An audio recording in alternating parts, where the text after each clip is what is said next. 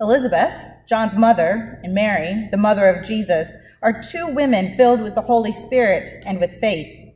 In Elizabeth's inspired greeting and Mary's song of praise, we hear, save, we hear of a saving God who remembers, scatters, lifts up, and fulfills all things.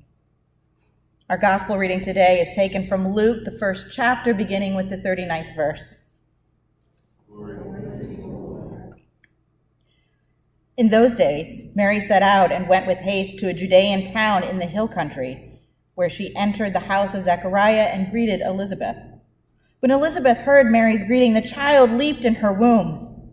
And Elizabeth was filled with the Holy Spirit and exclaimed with a loud cry, Blessed are you among women, and blessed is the fruit of your womb. And why has this happened to me, that the mother of my Lord comes to me? For as soon as I heard the sound of your greeting, the child in my womb leaped for joy. And blessed is she who believed that there would be a fulfillment of what was spoken to her by the Lord. And Mary said, My soul magnifies the Lord, and my spirit rejoices in God my Savior, for he has looked with favor on the lowliness of his servant. Surely from now on all generations will call me blessed. For the mighty one has done great things for me, and holy is his name. His mercy is for those who fear him from generation to generation. He has shown strength with his arm. He has scattered the proud in the thoughts of their hearts. He has brought down the powerful from their thrones and lifted up the lowly. He has filled the hungry with good things and sent the rich away empty. He has helped his servant Israel in remembrance of his mercy, according to the promise he made to our ancestors to Abraham and to his descendants forever. The gospel of our Lord.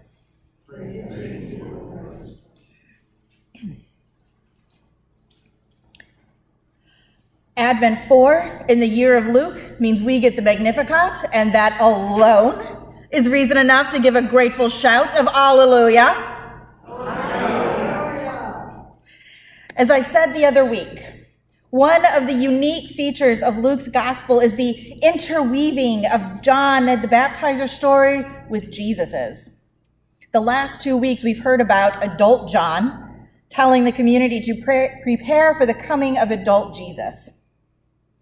Today we go back in time to the first meeting of John and Jesus. Even in their mother's wombs, John is the prophet proclaiming the coming of Jesus God incarnate. John's mother, Elizabeth, is a woman of some advanced years. Married for several years to Zechariah, they had tried and tried and tried to conceive, to bring children into the world. Now, having grieved that lost hope of what they had desired, she is unexpectedly pregnant, and her husband is silent. I wonder at their joy. I wonder how she takes his silence. Is it more reassuring or more frustrating when she seeks his empathy over the soup of feelings, highlighting the different flavors of hope, fear, expectation, wonder, terror, and so on? Or maybe Zachariah was a bit of a talker and she's just enjoying the quiet. Teenaged Mary is betrothed but not yet married, and now she is newly pregnant. Not by any man, but by the Holy Spirit, for God, with God's baby. Bit of a head scratcher. This is a girl on the cusp of womanhood, likely under the occupation of a foreign power, likely from a poor or otherwise just getting by family. She is not a person with any power or privilege. And despite her bold acceptance and affirmation of Gabriel's message and request from God, things like hope and joy are not exactly what I imagine she feels. I expect that she feels more fear and trembling. And though her trust in the divine and what she is called to do must be immense, that trust probably does very little to quell the terror. She is pregnant and not married, and who is going to believe her when she says who the father is? Mary travels to see her relative Elizabeth. We aren't given a reason, Was it to hide before she started showing, to protect her fiance from scandal? Because if she's not around, he can rightly and believably claim it isn't his and he is free from the consequences. Did she go to congratulate and support Elizabeth in a show of universal sisterhood? Did she go to seek mutual support from the one other person in the world who could relate to the feelings brought up by her and their unexpected and literally God given pregnancies? Whatever the reason, Elizabeth rejoices at Mary's arrival. Fetal John has recognized embryonic Jesus and started doing gymnastics in Elizabeth's uterus. I imagine that would be physically painful and I might pee my dress if my bladder was being used as a trampoline.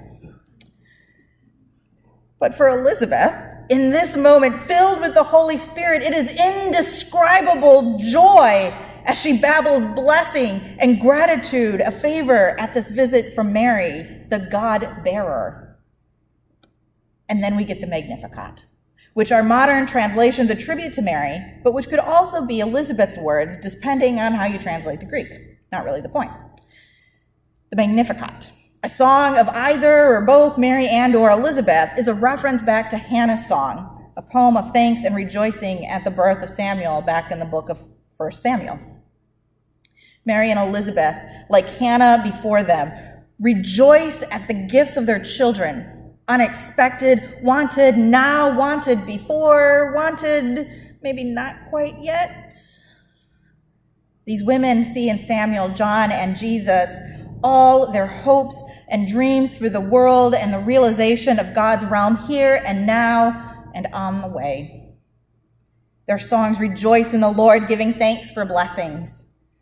Even more, these are songs of revolution, of what, of all that is and is to come, the crashing down of corrupt powers and the rising up of oppressed peoples, not to take the place of the fallen corrupt but to be part of building a just and equitable world for all.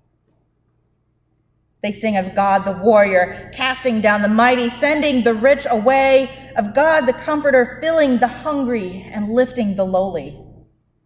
They sing of the coming of salvation as a great reversal of the world as it is to the world as the realized realm of God, a recovery of what was lost when humanity fell trying to usurp God in the garden.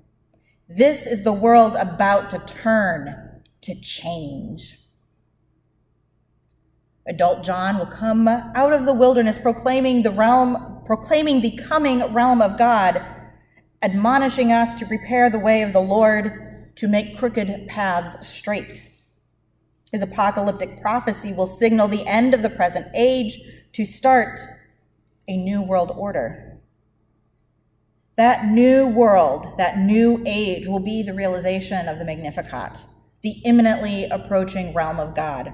Mary, or Elizabeth, works both ways, sings that future generations will call her blessed, and we do. We call Mary the mother of God, the God bearer, which is crazy to think about. God born of human flesh, pushed out of a woman, spilling her blood, her cries overtaken, replaced by God's in human infant form.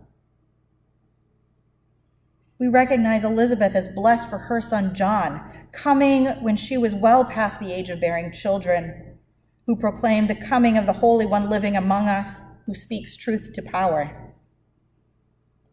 We also grieve with these women, whose beloved children die violent deaths. And we remember Mary and we remember Elizabeth, weeping with the parents of children who today still die violent deaths, beloved blessings stolen by an unjust world. Magnificat is a woman's song of good trouble and righteous fights, of joy and grief intermingled, of past, present, future coming together. A song given to the world for hope and rejoicing for all that God gives and does, for all that God creates and calls us to do. Even in this world of pain, injustice, grief, and oppression, we remember the one who creates, who cares, the one who comes into the world to set us free. Let us join our hearts to rejoice with Mary and Elizabeth. Alleluia. Alleluia. Amen.